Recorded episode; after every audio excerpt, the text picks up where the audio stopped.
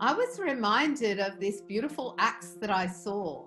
And the axe was gold, had a gold head. The axe had a gold head, and the axe was about plowing, about doing the work.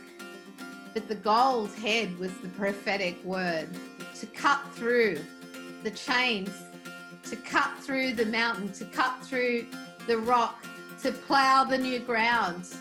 And speaking that word, speaking life, first you got to see it with the eagle eye and keep your eye on the prize.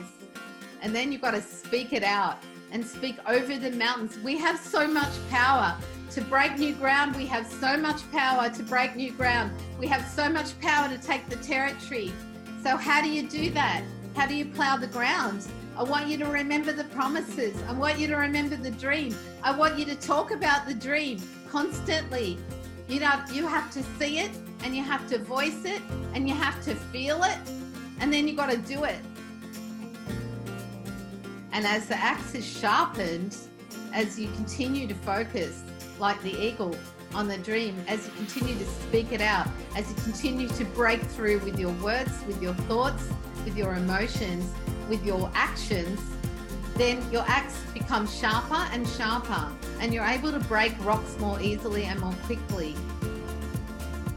And as you break through the ground, you go through to the deeper well within yourself. And breaking through ground is breaking through your emotional chains, your spiritual chains, the wrong thinking, the lies, the lies, the little foxes. It's breaking through those. But breaking through the new ground is keeping your eye. We are designed. We are designed to do amazing, miraculous feats. We are designed that way. We are made that way. We are made to succeed. We are made to push through ground. I'm reminding you of what you are made for, what you have within you, the deep well of oil that you have within you. And as you plow deep into a particular area or a niche, you know, how can I sit here and coach like this? Because I've plowed a deep, deep well for years and years and years in this field.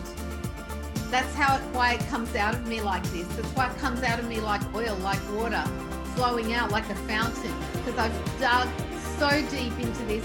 I have learned and learned and learned.